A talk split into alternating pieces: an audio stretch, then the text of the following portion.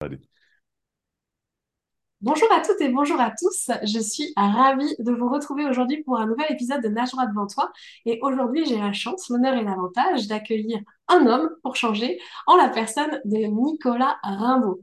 Nicolas Raimbault, c'est un homme que j'ai rencontré l'année dernière à, à, à la N B S, si je ne dis pas de bêtises, et euh, qui m'a fait forte impression, notamment par son parcours professionnel, puisque c'est un ancien sportif de haut niveau qui accompagne et a accompagné des sportifs de haut niveau et qui aujourd'hui euh, permet à cette discipline, qui est le mindset, d'entrer au travers des managers et des dirigeants d'entreprise. Est-ce que je me trompe, Nicolas, ou est-ce que c'est bon pour la présentation de qui tu es ?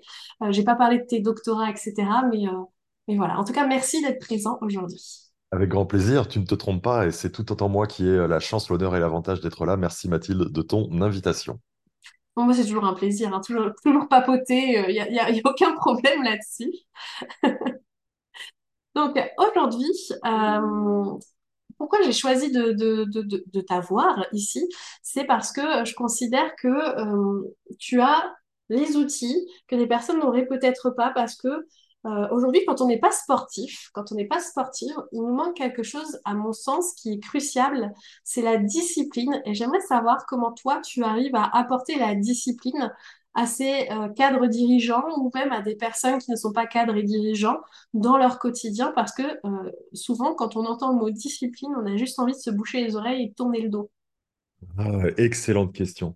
Alors déjà, euh, déjà peut-être préciser, en, avant que je ne réponde à ta question sur la discipline, que ton podcast s'adresse majoritairement aux femmes qui veulent justement pouvoir s'engager, se dépasser et déployer leurs projets, et que moi, j'accompagne aussi des femmes et des sportives. Ça fait trois ans que j'accompagne l'équipe féminine de basket de Bourges, qui est une des toutes meilleures euh, en France, vainqueur de l'Eurocoupe en deux mille vingt-deux, finaliste de la Coupe de France en deux mille vingt-deux et championne de France la même année également, et son staff. Et justement, le sujet de la discipline, ben, je peux voir comment ça fonctionne, notamment dans les modèles issus du sport de haut niveau, mais pas que.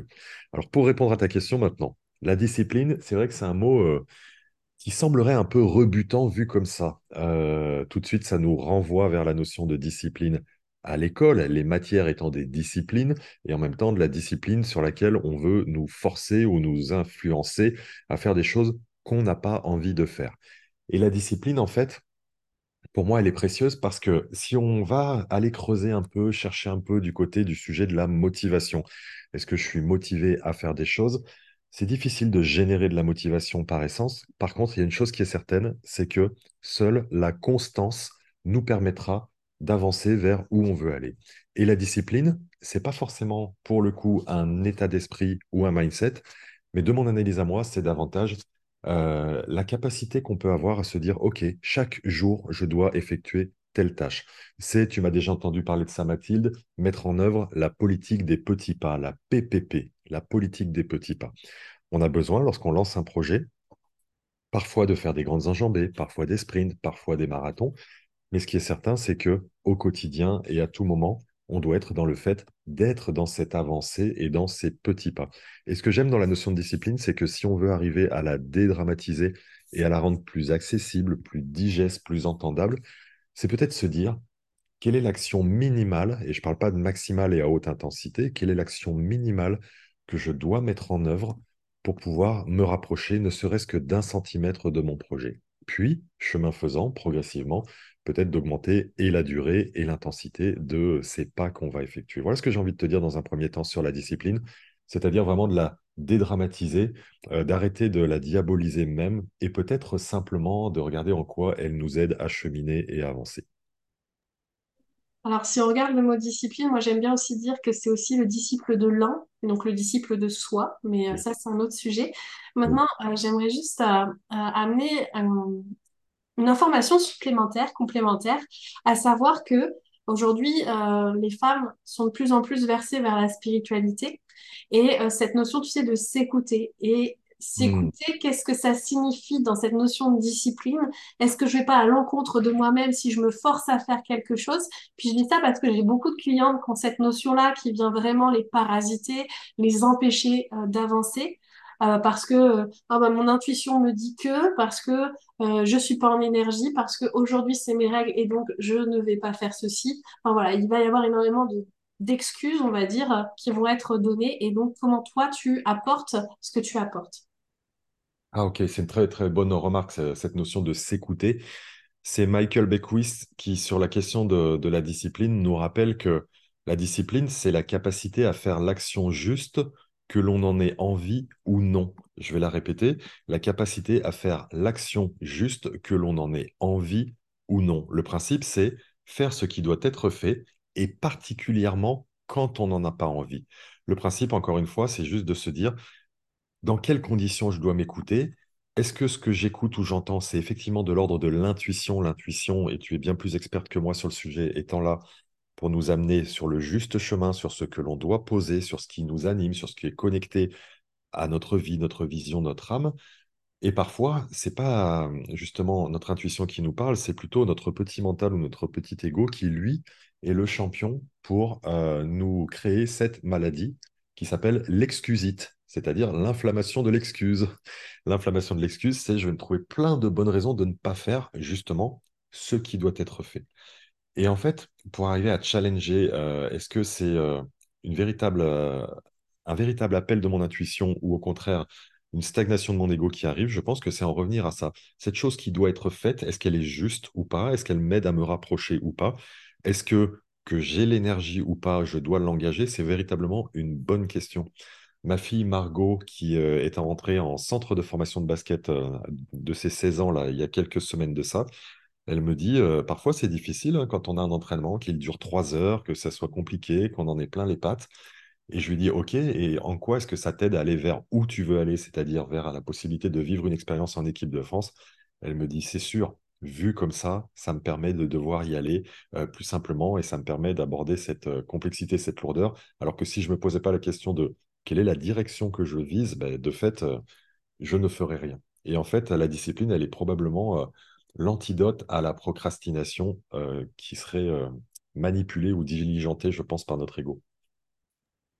Alors, il y a, il y a deux choses sur lesquelles je voudrais arri- à rebondir. Je vais te donner les deux, puis tu les prends dans le sens que tu veux. Allons-y. Déjà, d'une part, euh, aujourd'hui, euh, il y a des personnes qui pensent ne pas procrastiner, qui sont en plein processus de procrastination. Et je parle ici, en fait, de procrastination active. Alors, j'ai des clients qui ont découvert ça avec moi. Donc, si tu as envie d'étayer euh, le sujet, sens-toi libre de le faire. Et Oui. puis, la deuxième chose que j'entends avec l'expérience de ta fille euh, que tu nous partages, il y a cette notion de récompense euh, différée versus la récompense immédiate que l'on souhaiterait avoir du repos, euh, un film sur Netflix, euh, du plaisir euh, à manger, je ne sais quoi, enfin peu importe. Euh, voilà, il y a vraiment, c'est comment tu permets à la personne de l'aider à cheminer plutôt vers la récompense différée plutôt que la récompense immédiate. Plus de bonnes questions. La procrastination active, déjà, je connais bien, puisque Euh, lorsqu'il y a eu les confinements en deux mille vingt, euh, moi j'étais en mode, alors là, il est hors de question que je m'arrête de travailler, que je glandouille, que je ceci, que je cela. Je pense que j'ai travaillé autant, voire plus euh, qu'en temps normal. Alors comme j'étais déjà plutôt bien installé dans mes activités, j'ai eu la possibilité de continuer à, à développer mes accompagnements, mes formations, mes coachings, mes séminaires, mes conférences en visio. Donc ça, c'était OK. Mais je voyais que sur les temps où j'étais pas sur de l'interaction humaine, j'ai beaucoup procrastiné activement. J'ai créé plein de programmes, j'ai créé plein de contenus qui, euh, au moment où on tourne ce podcast, euh, on est en octobre deux mille vingt-trois, sont euh, tous dans mes disques durs, dans mes ordinateurs, et j'en ai pas fait grand-chose. Alors j'étais content de moi, hein, parce que je- j'agissais, je travaillais, mais pourquoi en deux mots, euh, c'est une véritable bonne question. Et euh, j'aime que tu parles de ça parce que euh, on a souvent euh, la tendance à se planquer derrière la procrastination active pour dire ben, vous voyez pas que je, vous voyez bien que je ne glande pas, ou, ou même on se le dit à soi-même. Et c'est justement cette procrastination active, un symptôme de l'ego, parce que c'est de la, de l'agitation et non pas de l'action qui ne va pas dans la direction de notre vision. Et c'est toujours ça qu'il s'agit de, de recabler, je pense. Quant à ta deuxième question, qui est celle de la récompense différée, c'est vraiment intéressant parce que les sportifs et les sportifs de haut niveau sont des champions dans la capacité à n'expérimenter qu'une euh, récompense qui sera différée. Quand tu es un athlète olympique et que tu sais, il y a certaines disciplines euh, pour lesquelles l'événement phare, le sacre euh, majeur, il se représente que tous les quatre ans à l'occasion des Jeux olympiques. Et tu en as qui, pendant quatre ans, vont euh, subir du labeur, de l'entraînement, des difficultés, parfois des blessures, et cetera, et cetera, euh, en espérant éventuellement avoir cette récompense au bout des quatre années. Il y a deux choses par rapport à ce que tu dis. C'est une grande qualité que d'être capable euh, de n'attendre et n'espérer la récompense qu'ultérieure et de ne pas répondre à un besoin immédiat euh, dopaminique euh, de tout de suite avoir une petite satisfaction qui va bien, alors que la plupart des êtres humains veulent la satisfaction immédiate. Ça, c'est une chose. Mais la deuxième, c'est aussi d'être capable de, de faire ce qu'on a à faire en sachant qu'il est dans le champ des possibles, complètement possible justement que ne se présente pas cette récompense, cette récompense attendue un jour, mais de juste savoir qu'on le fait, parce que c'est ce qui doit être fait, parce que c'est ce qui nous rapproche de notre vision. Notre vision et le travail et l'engagement qu'on fait vont nous aider à nous rapprocher statistiquement de la possibilité d'expérimenter la victoire, la réussite, la récompense, mais que ce n'est pas sûr, et que pour autant c'est juste qu'on le fasse. Tu vois, c'est ça que ça me, que ça m'amène, euh, ta question. Oui, et, et ce que je suis en train de me, me dire, c'est du coup, est-ce que, parce que tu parles des athlètes, aujourd'hui, moi j'ai un public où il n'y a pas beaucoup d'athlètes, même s'il y en a, euh, ou des anciens athlètes d'ailleurs, et euh, ce que je me demandais, c'est de savoir, est-ce que finalement, c'est quelque chose qui s'apprend, est-ce que c'est inné, et si ça s'apprend, qu'est-ce que tu pourrais nous conseiller euh, de faire pour pouvoir euh, satisfaire davantage, euh, enfin, être, plus, être davantage satisfait par l'idée d'être dans le différé?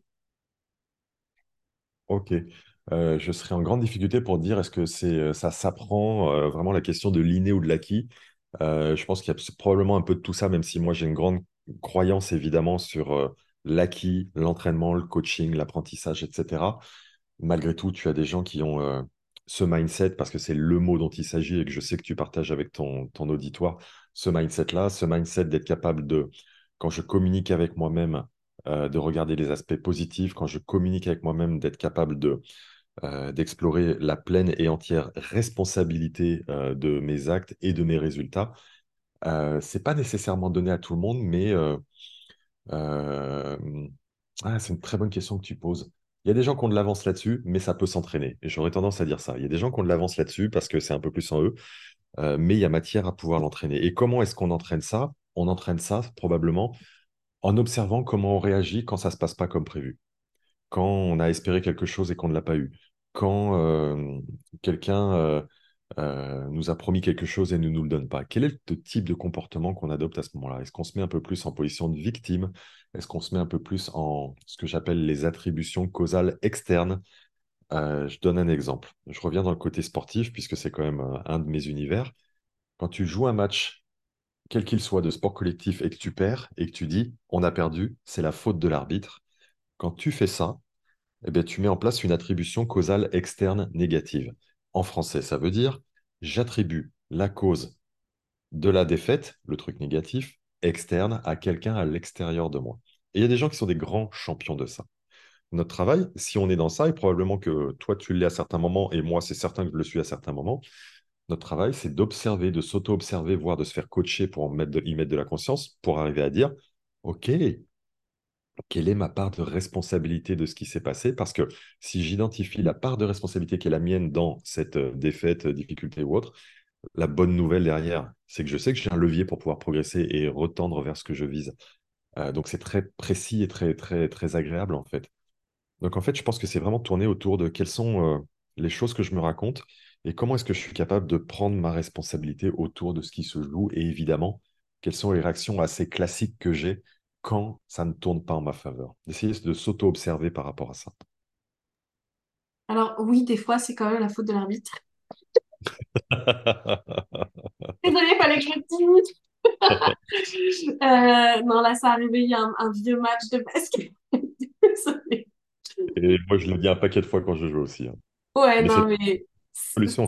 Ça, ça ne m'aidait pas, c'est ça le pire, c'est que ça ne nous aide pas. C'est Parce ça, que... C'est, c'est que même si c'est vrai, dans le fond, ça ne nous aide absolument pas à avancer. C'est ok, même si tu sais que tu as un arbitre qui va foutre la merde, euh, parce que c'est une réalité, il y a des personnes qui euh, vont pas aller dans ton sens, eh bien, euh, comment j'en fais euh, mon affaire, comment j'en fais un tremplin, et c'est la question que j'ai envie de te poser. Oui, oui, euh, en fait, quand ça arrive, c'est juste, encore une fois, observer ses pensées et les pensées, les questions que j'ai, tout de suite se dire, tiens, ce que je suis en train de me raconter là, est-ce que c'est de nature à me plomber ou est-ce que c'est de nature à me booster en termes d'énergie? Est-ce que c'est de nature à m'aider à rebondir, à avancer, à me projeter, ou est-ce que c'est de nature à me faire tourner sur place, euh, rester sur place et euh, perdre de l'énergie? D'essayer de se dire, comment est-ce que je peux mettre de la vigilance sur la nature et la qualité des propos que je me tiens et des questions que je me pose? La personne à laquelle on parle le plus dans notre journée, dans notre vie, c'est nous-mêmes en fait. Et si on arrive à observer, à mettre de la lucidité, de la conscience et de la clarté sur, sur cette double échelle-là, en fait, est-ce que c'est plombant ou est-ce que c'est énergisant ce que je me raconte, ça va nous aider à avancer, quels que soient les événements, que cet arbitre ait effectué ce qu'il a fait ou pas, que ce partenaire m'ait fait une promesse qu'il n'ait pas tenue, que ses clients m'avaient dit oui, puis finalement, après m'avoir dit oui, plus de nouvelles, euh, il me ghost, euh, toutes ces choses-là. Qu'est-ce que je me dis par rapport à ça et comment est-ce que je vais pouvoir en faire quelque chose, si besoin en réorientant, qui va être de nature à me faire avancer. Ouais, je te remercie pour cette réponse. Alors, je vais, je vais changer de légèrement de sujet parce que tout à l'heure, tu as parlé de mindset. Et puis, euh, ce qui m'est venu aussi, c'est euh, tu parlais de responsabilité également. Donc, tu as parlé de mindset, tu as parlé de responsabilité. Et là où je veux venir, c'est euh, notre capacité à vouloir négocier les choses à l'intérieur de nous, évidemment. Et du coup, par extension, de rendre notre objectif négociable. Et toi, quelle est ta façon de gérer ça euh, avec les personnes que tu accompagnes éventuellement? Comment aider les personnes à rendre les choses non négociables? Parce que je vois, par exemple, bah, y a des personnes, elles peuvent euh, être entrepreneurs et à côté avoir une activité, se dire « Bon, bah, c'est bon, de toute façon, moi, à la fin du mois, j'ai le salaire qui rentre, donc je ne vais pas tout donner pour pouvoir atteindre les objectifs que j'aimerais avoir. Je sais que j'aimerais pouvoir quitter cet emploi salarié, alimentaire, et cetera. Mais d'un autre côté, c'est assez confortable. » En fait, dans ces cas-là, c'est de juste de revenir à notre pourquoi, notre grand pourquoi, pourquoi on fait les choses. La plupart du temps, les gens savent ce qu'ils font. Euh, très peu de gens savent comment ils font ce qu'ils font et encore moins savent pourquoi ils font les choses. Imaginons qu'on soit dans le cas que tu évoques, euh, une personne qui est salariée et qui lance euh, en side project euh, son activité à côté. C'est à la fois du confort et de la sécurité et la pire des choses qu'elle puisse faire. Parce que si son pourquoi n'est pas si fort que ça, si puissant que ça, elle n'arrivera pas à euh, décrocher progressivement. Je le sais parce que j'accompagnais euh, un camarade qui est euh, conférencier préparateur mental et qui est euh, également euh, fonctionnaire dans une collectivité territoriale. Et euh, je l'ai entendu, euh, je l'ai accompagné, pas sur ce sujet-là, pas en tant qu'entrepreneur, mais sur un sujet spécifique. Et euh, on est, on est toujours en relation. Et, et, et je voyais qu'année après année, bon, l'an prochain, je passerai à quatre-vingts pour cent, puis cinquante pour cent, puis trente pour cent, et cetera. Puis qu'en fait, il ne bouge pas parce que finalement, c'est assez confortable la situation. Mais il n'y a pas à le blâmer. C'est simplement que son pourquoi n'est pas assez grand. Et le pourquoi, c'est pas euh, gagner de l'argent à travers l'activité que je mène euh, en tant que consultant, coach, thérapeute, euh, euh, solopreneur, et cetera. Le pourquoi, c'est quel type de problème je veux résoudre, en m'adressant à quel type de personne, et pourquoi est-ce que c'est quelque chose qui me fait vibrer, qui m'anime, et que je dois déployer le plus possible.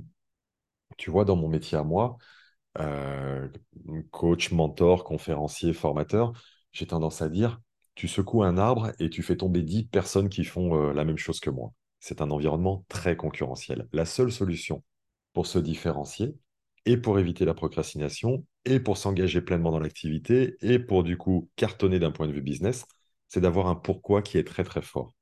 Si mon pourquoi à moi c'était « je partage les clés de succès issues du sport de haut niveau pour les gens du milieu de l'entreprise », ben on est déjà quand même quelques dizaines en France à faire ça. Si c'est vraiment ma mission, c'est d'aider le plus possible d'humains sur cette planète à évoluer en contexte de pression, en s'inspirant des facteurs clés de succès issus du sport de haut niveau et à gérer au mieux euh, leurs propres défis dans des environnements qui mixent l'individuel et le collectif. Alors, je sais, c'est un long pourquoi, mais c'est le pourquoi qui m'anime. Alors là, ça change tout. Parce que contexte de pression, l'individuel, le collectif, le mindset, le leadership, tout s'entrebrique. Et là, tu n'as plus grand, grand personne qui, d'une part, peut venir me concurrencer et d'autre part, si ça, ça m'habite et que c'est clair dans mon esprit, que je ne me lève pas pour faire un coaching, je ne me lève pas pour faire une conférence, mais que mon message, c'est mais purée de faire rayonner le plus largement possible tous les outils que je connais auprès le plus d'humains possible, je ne me pose plus la question de est-ce que je suis sécure économiquement, et cetera. Et euh, je, je déploie le plus largement possible ce que j'ai à faire. Oui, j'entends ce que tu dis, j'entends plusieurs choses et puis euh, bah, comme tout à l'heure je vais te donner les deux choses que j'entends et sur lesquelles j'aimerais que tu rebondisses. Euh, une des choses que tu parles c'est, enfin euh, tu en parles sans le nommer, euh, c'est le dépassement de soi et euh, ne plus, euh, du coup, ne plus agir en se comparant à l'autre, mais en cherchant à se dépasser soi. Et puis tu me corriges si c'est pas ça que tu as voulu dire. Et euh, la deuxième chose sur laquelle je, je souhaiterais euh, aller après, si c'est ok pour toi toujours, c'est euh, tu vois, cette zone de confort vs cette euh, forme d'inconnu, et euh, la force qui est la tienne, à savoir ta facilité, ou en tout cas ton plaisir d'apprendre de nouvelles choses, qui va t'aider là-dedans dans ce process. Mmh, ok. Euh, passionnant, passionnant. Euh, est-ce que tu veux revenir sur le tout premier point ? Alors, le tout premier point dont je te parlais, c'est que dans les dernières phrases que tu as dit, euh, pour, pour moi, tu parlais du dépassement de soi. Oui, le dépassement personnel versus la comparaison sociale. Oui, merci Mathilde de me ramener à ça. En plus, c'est un, un de mes chevaux de bataille. Euh, la comparaison sociale est le pire poison du bonheur, de la performance, de la réussite, de l'épanouissement, et cetera. Se comparer aux autres, c'est la pire des choses qu'on puisse faire. La clé pour avancer, pour se déployer, c'est de mettre en œuvre une double comparaison. D'une part, potentiellement de se comparer, mais qui en fait sera comparé slash inspiré à des personnes qui... que je trouve tellement grande, tellement rayonnante, tellement puissante, tellement plus avancée que moi, que par principe, je ne vais même pas essayer de me comparer à eux. Ça, c'est chouette parce que ça va m'aider à gravir des, des montagnes et à avancer. Dans mon cas, moi, Tony Robbins, Martin Latulippe, des gens qui euh, me font dire « Waouh, je retrouve une part de moi », et il n'y a rien de prétentieux à le dire, je retrouve une part de moi en eux, dans le sens où des formes d'énergie. Tu vois, chez Tony Robbins, c'est euh, comment cet être humain incroyable, il arrive à la fois à être si yang et si yin, si... business, parce qu'il n'y a aucun doute qu'il l'est, et si sincèrement et intrinsèquement plongé dans l'amour. Comment est-ce que lui, qui est si euh, multimillionnaire en termes économiques, bien évidemment, mais également d'impact sur la société, euh, je peux me comparer à lui pour progresser dans qui je suis. Ça, c'est la première chose. Et la deuxième comparaison qu'on doit faire, que tu évoquais à l'instant, qui est fondamentale, c'est me comparer à moi, me comparer à moi d'avant, à moi d'hier, à moi qui ai déjà fait un chemin, et regarder ce chemin en considérant que c'est pas la normalité, là où je suis, le moment zéro, là où je suis, parce que j'ai déjà fait un sacré paquet de choses depuis, euh, depuis, euh, depuis toujours. Et d'autant plus, comme on le disait tout à l'heure, pour toutes les personnes qui nous écoutent, dès lors qu'on expérimente et qu'on met en œuvre la P P P, le fait de cheminer chaque jour, on fait du chemin, on, on établit, on pose des bornes, on, on améliore des situations, on, on crée des projets. Donc vraiment, cette double comparaison-là, d'une part, une personne plus haute et inspirante que nous, pour nous faire avancer, et d'autre part, nous d'avant, c'est réellement la clé. Tu, tu as bien fait de relever ça. Et puis la deuxième question relative à, à la zone de confort. La zone de confort, c'est quelque chose de, de vraiment fascinant.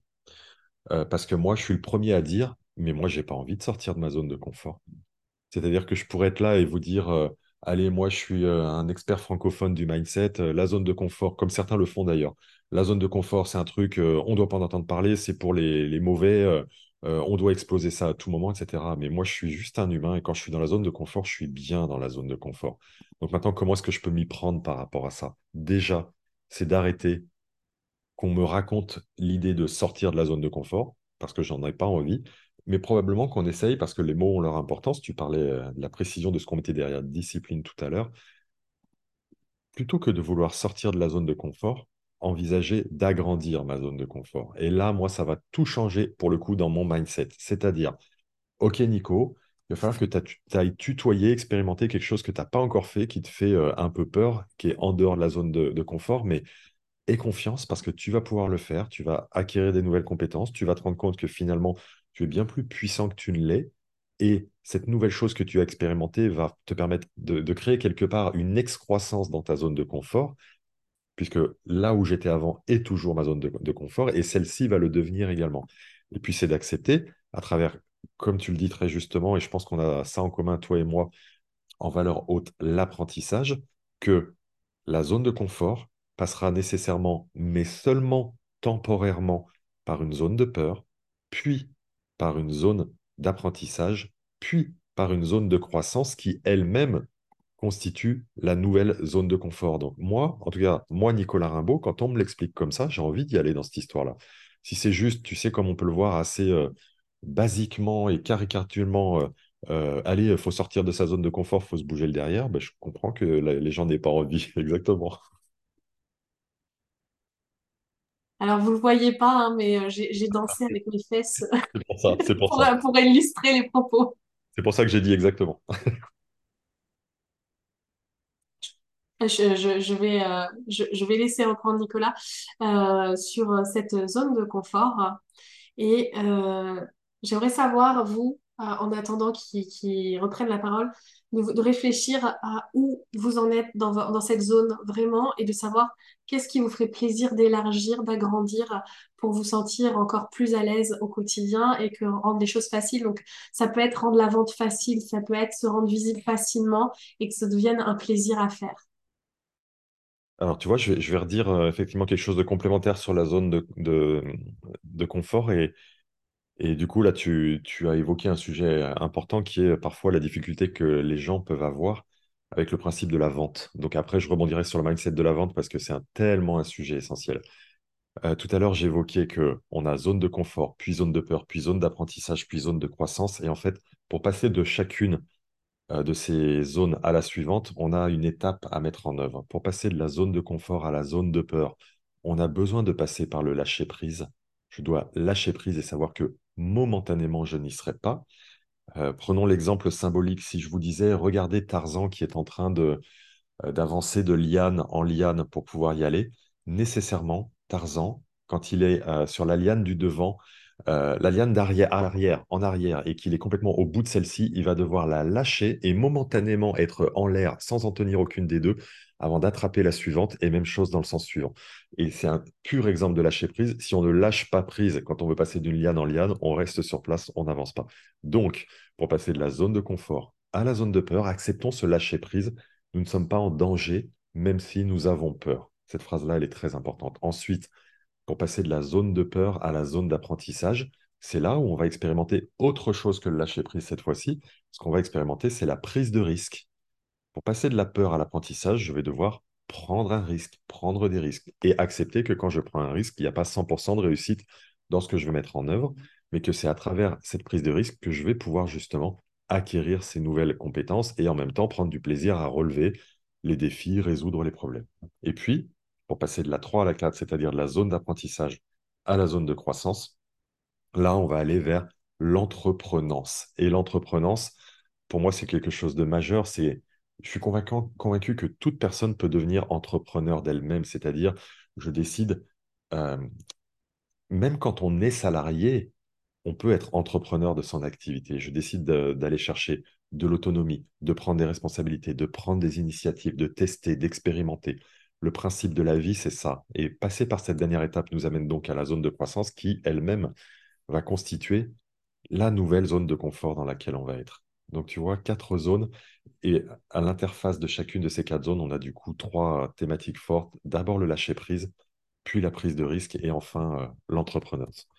Et puis, il euh, y a ce sujet du mindset de la vente qui est, qui est très important parce que euh, j'accompagne aussi des entrepreneurs indépendants Euh, comme tu le fais très bien, ou des salariés qui veulent basculer vers le fait d'être entrepreneur indépendant. Et je te donne des exemples. J'ai parfois des gens qui avaient euh, des postes de responsable commercial avant dans leur entreprise et qui me disent « Ah non, mais moi, vendre, euh, zéro problème. Hein. Je maîtrise, il euh, n'y a pas de souci. Euh, ça, je sais faire. Euh, let's go, exactement. C'est quelque chose de facile pour moi. » Et je leur dis « Oui, bien sûr. Sauf que lorsque tu crées ta boîte, que tu es à ton compte et que ce que tu vas devoir vendre est tellement... Euh, entrelacé, imbriqué avec ton identité et qui tu es, ça change tout. Ça change tout.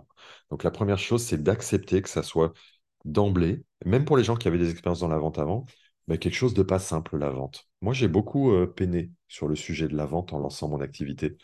J'étais pas à l'aise. J'avais euh, le sentiment, c'est assez classique, d'aller quémander, d'aller demander, d'aller euh, euh, solliciter des sous, de l'argent. Et évidemment, quand on est dans cette énergie basse de la vente, la personne en face, elle n'a pas envie de travailler avec nous. C'est fort logique. La clé par rapport au mindset de la vente, c'est tout simplement, et tu vois que c'est en relation avec le grand pourquoi dont on parlait tout à l'heure. Si j'ai un grand pourquoi qui est fort, dans mon cas, comment aider les humains à performer dans le contexte de pression, dans des dimensions individuelles et collectives. Quand ton pourquoi il est très fort, c'est pas je vais aller euh, demander une mission, un accompagnement, un coaching. Je vais tellement les aider à régler un problème majeur que c'est de l'ordre du devoir pour moi de, d'aller les voir. Devoir de quoi ? Ça va passer par cette étape de la vente. Mais si je suis un peu timide ou timoré pour l'étape de la vente. Du coup, je ne pourrais pas leur apporter tout ce que j'ai à leur apporter. Et ce que j'ai à leur apporter va régler leurs problèmes. Et c'est pour ça que quand j'accompagne des, des indépendants, parfois, je leur rentre un peu dedans, ce qui est très peu ma façon de, de fonctionner en coaching. Mais sur ce sujet-là, j'y vais en mode, ok, donc en fait, tu es super, tu es tellement égoïste en fait. Bah pourquoi, pourquoi je suis égoïste? Non, mais tu es tellement égoïste, en fait, tu as un talent incroyable, mais sous couvert de « Ah, c'est compliqué la vente, je ne sais pas trop comment faire pour vendre et je ne me sens pas à l'aise avec ça », tu vas priver ces gens-là qui ont besoin de toi de, de pouvoir euh, avancer dans la vie, cheminer, déployer leur activité, et cetera. Je trouve ça dégueulasse. Voilà ce que je dis à ces gens-là. C'est très rare que je coach comme ça. Et là, du coup, tu vois, ça peut aider à une prise de conscience un petit peu différenciante de « La vente n'est rien, la vente, c'est juste le canal transactionnel euh, ». d'un échange de bonnes pratiques. Tu leur apportes tes compétences et en retour, ils vont t'apporter des revenus. Et tout ça, c'est très neutre et très énergétique et très beau. Et dans le rapport à l'argent, parce que derrière la vente, évidemment, qu'il y a l'énergie de l'argent, c'est savoir que justement, l'argent n'est que de l'énergie. Si tu donnes plein d'argent à quelqu'un qui est euh, une ordure, cette personne va faire plein de mauvaises choses avec. Si tu donnes plein d'argent à quelqu'un qui est plutôt orienté humaniste, cette personne va faire plein de belles choses avec. Et en quoi l'argent n'est que de l'énergie qui a besoin de circuler, et allons-y. Alors, je, je tiens juste à euh, faire un point, petit aparté comme ça. Je tiens à signaler à mes clientes que je n'ai aucun lien de parenté avec Nicolas Raimbault et que les propos qu'il sort, même si j'ai les mêmes propos, ne sont que fortuits. J'ai aussi ce côté un peu rentre-dedans quand il s'agit de la vente. Je le reconnais que je peux avoir les phrases très similaires aux tiennes, donc je préfère à le dire maintenant. Parce qu'on ne sait jamais, il ne faudrait pas que euh, ce, ce soit sorti du contexte. Mais oui, clairement, euh, la vente, à un moment donné, euh, c'est ça. Et puis, euh, l'argent, euh, c'est... Euh, pour moi, je, je considère que l'argent, c'est un peu comme l'alcool, en fait. C'est juste un révélateur qui tue. J'aime bien la façon de le dire, ouais. Joli. C'est, c'est juste, euh, même quand tu vieillis, hein, quand tu vieillis, euh, bah, les personnes, elles ont, elles ont tendance soit à être euh, hyper euh, méchantes, soit hyper gentilles, soit hyper sexuelles. Et en fait, c'est juste une révélation de qui ils sont en dehors de leurs inhibitions. Bah, c'est exactement la même chose. Mais bon, ça, c'est un autre sujet sur lequel on pourrait partir. Mais le temps file à une vitesse que je n'ai pas envie de partir sur ce côté-là. J'aimerais mais... revenir sur cette... Oui, on ne part pas sur ça, Mathilde, on ne part pas sur ça, mais moi, je te remercie parce que j'aime ce parallèle argent, alcool, euh, âge. Je, je, je trouve ça fascinant. Je trouve ça fascinant qu'ils sont du coup des, des révélateurs de qui on est. Donc, euh, même si on ne va pas l'approfondir, je trouve que c'est un sacré apport que tu nous donnes. C'est un plaisir, écoute. Bon. euh, moi, j'ai pu le voir, en fait, l'âge, euh, quand je travaillais à l'hôpital, hein, tout simplement, puis j'avais commencé à poser ma théorie dès ce moment-là, tu vois. Ah, ok. Très chouette. Euh, donc, euh, donc ça date maintenant. Euh, du coup, je voulais revenir avec cette notion de zone d'apprentissage et puis d'entrepreneuriat que tu utilises et revenir sur un sujet que tu n'as peut-être pas détaillé et qui pourtant fait partie du mindset et qui pourtant est tellement important parce qu'on ne peut pas avancer sans faire ce travail-là, à savoir se détacher de l'étiquette de qui on croit être au travers de nos actions pour pouvoir devenir cette personne entreprenante. Est-ce ouais. que tu peux revenir dessus? Oui, je peux revenir dessus parce que, parce que effectivement, ce n'est pas anodin que tu reviennes là-dessus. Tout est là. Euh, tout ce qui est de l'ordre du coaching, de la transformation ou de l'apprentissage, euh, ça, ça n'est qu'un sujet identitaire. Identitaire, qui je suis. Et à travers qui je suis, il y a surtout qui je pense que je suis. Et pour moi, euh, un des rôles des accompagnants, des entraîneurs sportifs, des managers en entreprise, des coachs, et cetera, c'est d'être des vecteurs extraordinaires d'empowerment en anglais ou d'empuissancement. Euh, en l'occurrence, moi, mon coach personnel, c'est Martin Latulippe, et ce que je trouve qu'il fait admirablement avec moi, c'est cette capacité qu'il peut avoir à me voir plus grand que moi, je ne me vois moi-même. Et cette capacité à me renvoyer au purée. Mais en fait, euh, je peux faire des belles choses, euh, en tout cas des, des choses plus belles que je crois. Tu vois, cette autorisation à aller plus loin. Et c'est en relation avec un... Donc vraiment, l'empuissancement, pour moi, c'est la clé de tout. Et euh, quel que soit notre rôle dans cette société, notre fonction ou autre, rien qu'en tant qu'humain, dès lors qu'on peut empuissancer d'autres êtres humains, on peut le faire en tant que parent, on peut le faire en tant que, euh, que ami, que voisin. C'est le plus grand service qu'on puisse rendre, qu'on puisse rendre à l'humanité parce qu'on peut aider justement des personnes à switcher leur identité rien qu'avec ça. Euh, ma fille, dont je parlais tout à l'heure, je n'ai de cesse de lui renvoyer ses qualités. Je lui renvoie qu'elle est très belle parce qu'elle est très belle, mais je sais que je vais l'aider à se sentir plus belle pour sa future vie de femme en faisant ça. Euh, je lui renvoie qu'elle est une fantastique basketteuse, notamment quand elle est dans les moments où elle en doute, où c'est difficile, où c'est compliqué, parce que voilà, on peut tous s'auto-limiter euh, dans notre vision de nous-mêmes. Et puis, euh, sur ce sujet-là, il y a vraiment cette notion qui est, qui est très, très, très importante de comment est-ce qu'on s'y prend pour nous-mêmes définir qui on est. C'est la définition même, euh, c'est le lien même, pas la définition, le lien même avec ce sujet de l'estime de soi.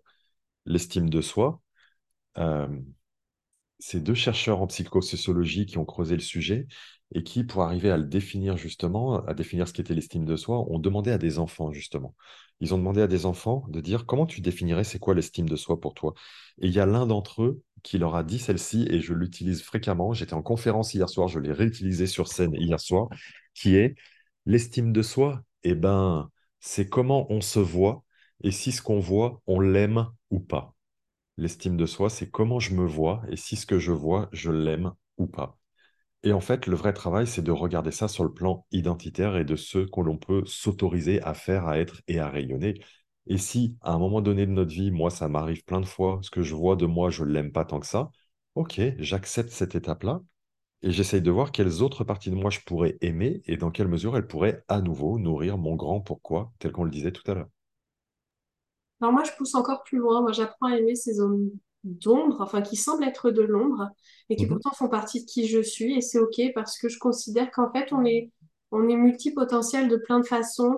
On a plein de façons de se réinventer et, et finalement, on a un curseur qu'on choisit d'aller vers un côté ou vers l'autre. Puis des fois, on est plus dans un mood un peu bas, mais c'est OK en fait. Et ça veut rien dire à propos de qui je suis. Ça veut juste dire qu'à ce moment-là, j'avais besoin de mettre ce curseur à cet endroit-là pour pouvoir lever quelque chose et mettre en lumière quelque chose, mais ça ne définit pas qui je suis. Euh, merci, tu as raison d'aller plus loin et de poser ça, c'est très pertinent. Et, et une autre notion à rajouter, effectivement, quand je suis en émotion négative, je ne suis pas ma colère, je ne suis pas ma tristesse. Quand j'ai un succès, je ne suis pas mon succès. Quand j'ai une défaite, je ne suis pas mon, ma défaite. Je suis euh, la personne qui œuvre à obtenir plein de choses. Et en fait, ne pas se définir en fonction de choses externes, mais bien se définir en fonction qu'être humain, qui on est, euh, un être euh, doté de plein de potentiel, c'est quelque chose d'intéressant. Et oui, j'aime euh, l'idée que tu viens d'ajouter, que nos parts d'ombre euh, sont, sont bien lumineuses à leur façon aussi. C'est le principe de la dualité dans lequel on vit, mais ça c'est encore un autre sujet sur lequel on ne va pas partir, parce que sinon on ne va pas s'en sortir. Euh, néanmoins, j'aimerais revenir sur euh, cette notion de, du coup, se réinventer quelque part euh, en termes d'identité euh, pour pouvoir euh, incarner la meilleure version de soi-même. Et puis, de parler aussi un peu de ton parcours parce que finalement, euh, en termes de réinvention, tu es quand même plutôt bien calé puisque tu es un sportif de haut niveau de base. Et puis, euh, finalement, tu as fait des études en parallèle, tu as un doctorat en psychologie avec un master. Enfin, tu as pas mal, en fait, de choses derrière toi. Euh, et du coup, c'est comment tu as appris quelque part à te réinventer, à ne pas avoir peur de, d'aller vers du nouveau ou du complémentaire pour pouvoir créer la vie que tu désires. Quelle belle question, parce que tu vois, euh, moi je suis comme tous les humains, c'est-à-dire je considère que ma vie elle est normale, je fais mon chemin de, au mieux que je peux avec mes hauts et mes bas et c'est comme ça. Et euh, souvent j'ai tendance à dire qu'au départ de ma vie, je suis parti à l'opposé par exemple de ce qui est à l'opposé extrême de ce qui est être entrepreneur puisque j'étais fonctionnaire. Alors attention, je n'insulte pas les fonctionnaires, j'ai plein d'amis qui le sont, mon meilleur ami est professeur de P S et fonctionnaire, tout va bien. Simplement, par exemple, à l'époque, justement, quand j'ai eu et obtenu le CAPEPS, le concours pour être prof de P S, parce que je l'ai eu, premier réflexe qui m'est venu, c'est « Ok, super, ça y est, j'ai des revenus jusqu'à la fin de mes jours. » Incroyable quand même en termes de mindset, incroyable.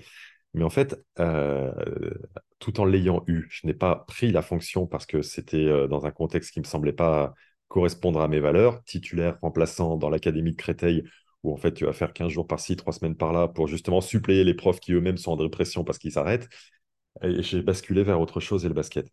Ce qui est intéressant, c'est que je pense qu'il y avait vraiment, et je ne l'avais pas identifié avant il y a très peu de temps, cette envie pour moi, tu vois, d'en revenir à cette euh, expérimentation de l'entreprenance ou d'entreprendre, mais je ne me rendais pas compte que j'avais ça en moi, et euh, c'est pour ça que alors attention, je vais couper deux secondes parce que je vais tousser.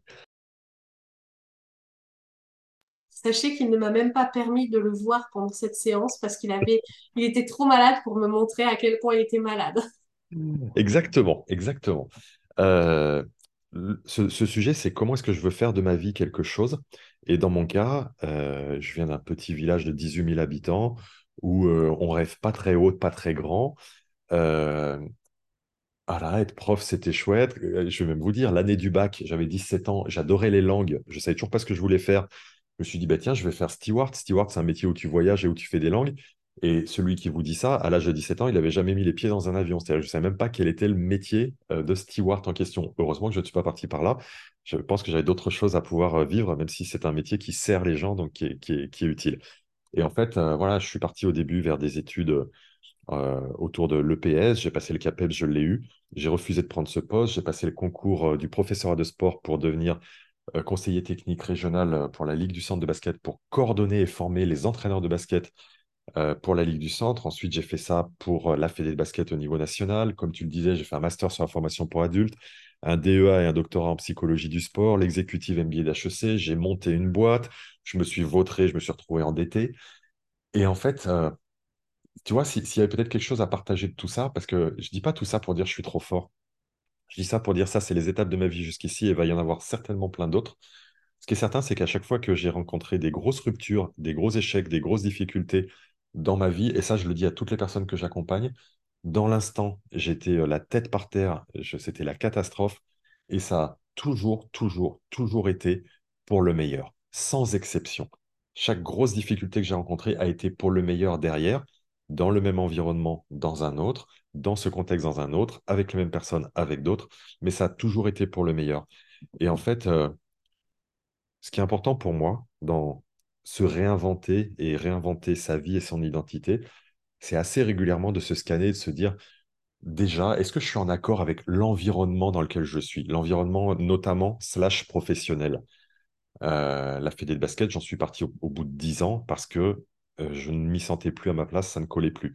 Et il y a eu plusieurs fois dans ma vie où j'ai pris la décision de partir, de quitter parce que je me disais non, je n'y suis plus à la bonne place. Alors j'avoue que je ne prenais pas forcément ma pleine et entière responsabilité de la situation dans ces instants-là, je vais être honnête.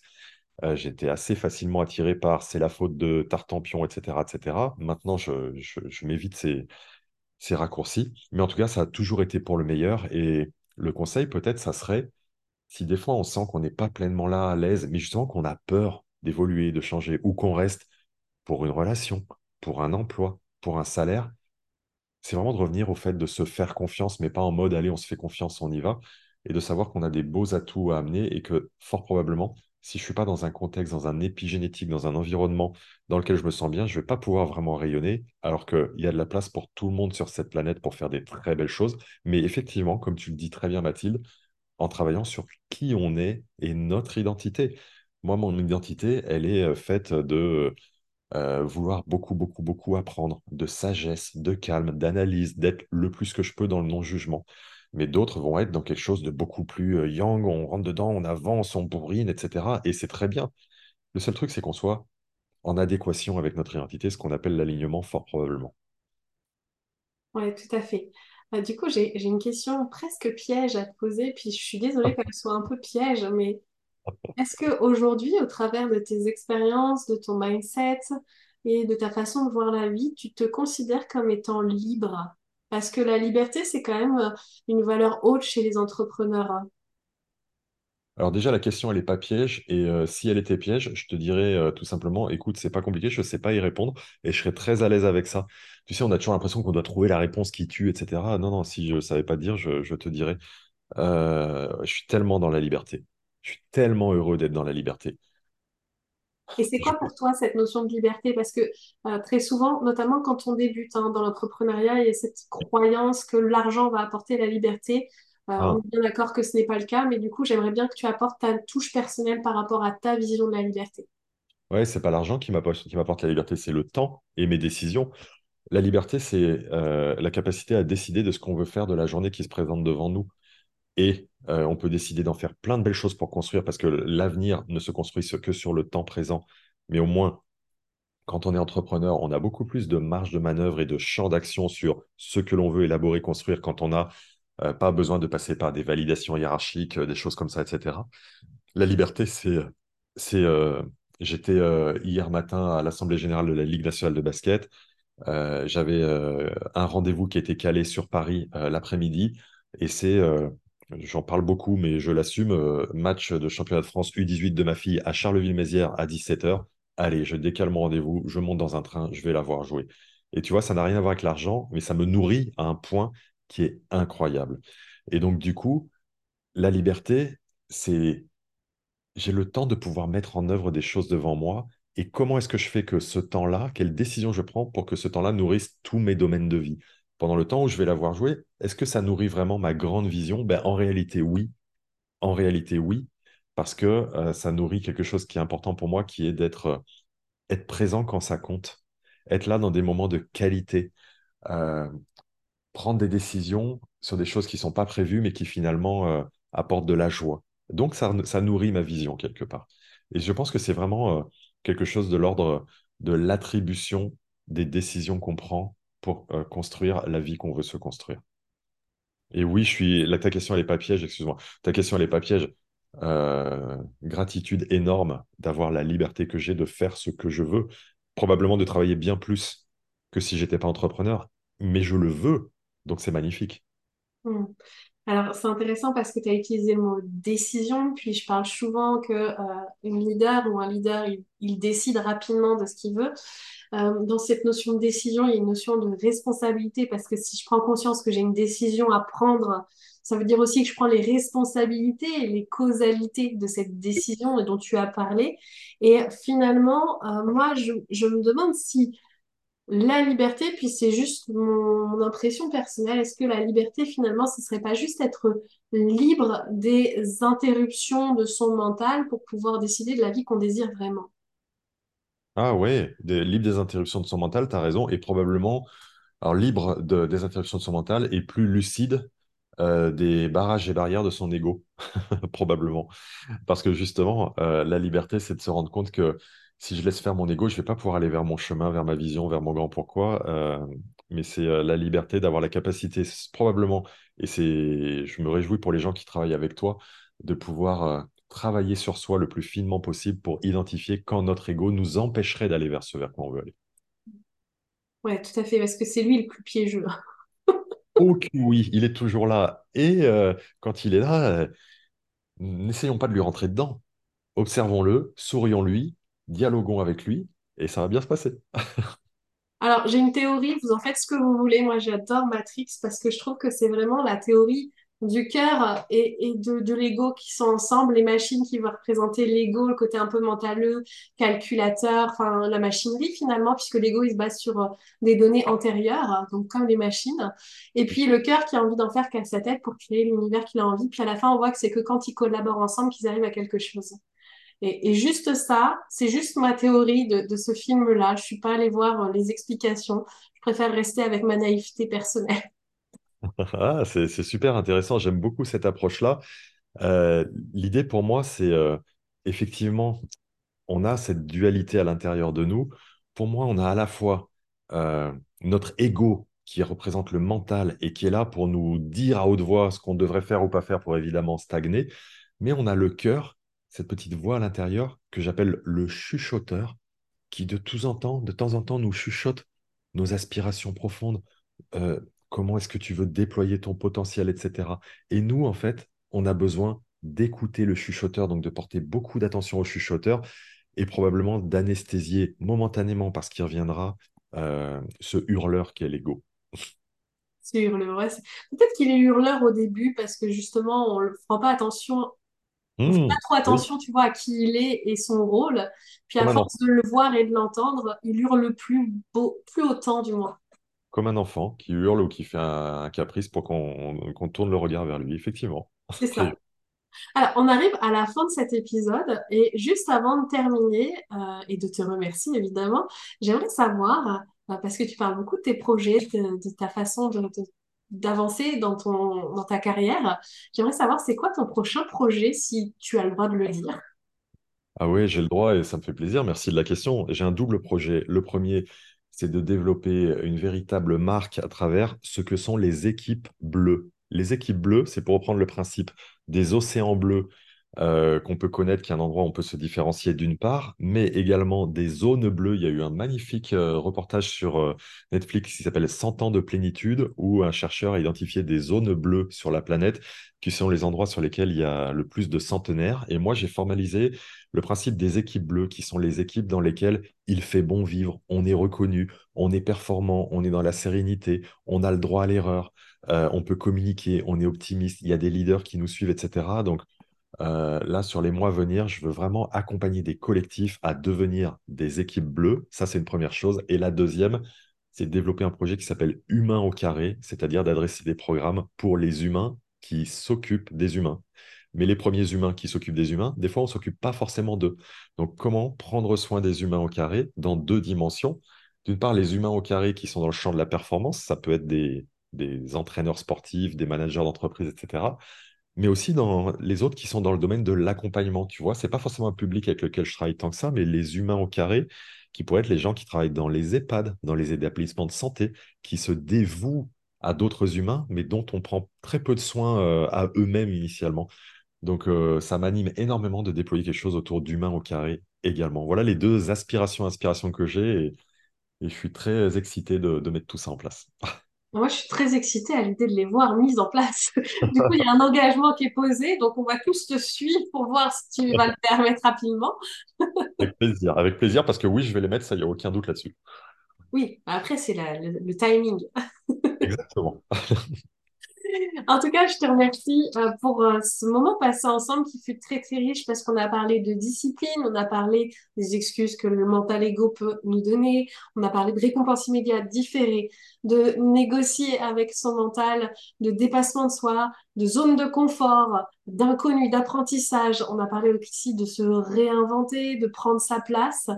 Euh, on a parlé de liberté, de responsabilité. Donc, on a quand même été sur pas mal de sujets différents. Puis, je pense qu'il y a énormément de pépites là-dedans pour que vous puissiez vous approprier ce qui a été dit afin de vivre votre meilleure vie. Et merci, Nicolas, pour ce moment passé ensemble. C'est toujours un plaisir, chère Mathilde, tu le sais. Euh, je te souhaite une belle continuité dans tes activités. Puis à toutes les personnes qui nous ont écoutés également, n'hésitez pas à me suivre sur les réseaux sociaux en toute simplicité pour qu'on puisse euh, continuer, parce qu'à compter de ce jour, on est connecté. Exactement. Donc de toute façon, vous aurez les coordonnées, Nicolas, sur le blog si vous voulez, et également sur le, le post qui paraîtra en même temps. Je Merci, vous dis à très bientôt et euh, pour de nouvelles aventures entrepreneuriales mais aussi personnelles.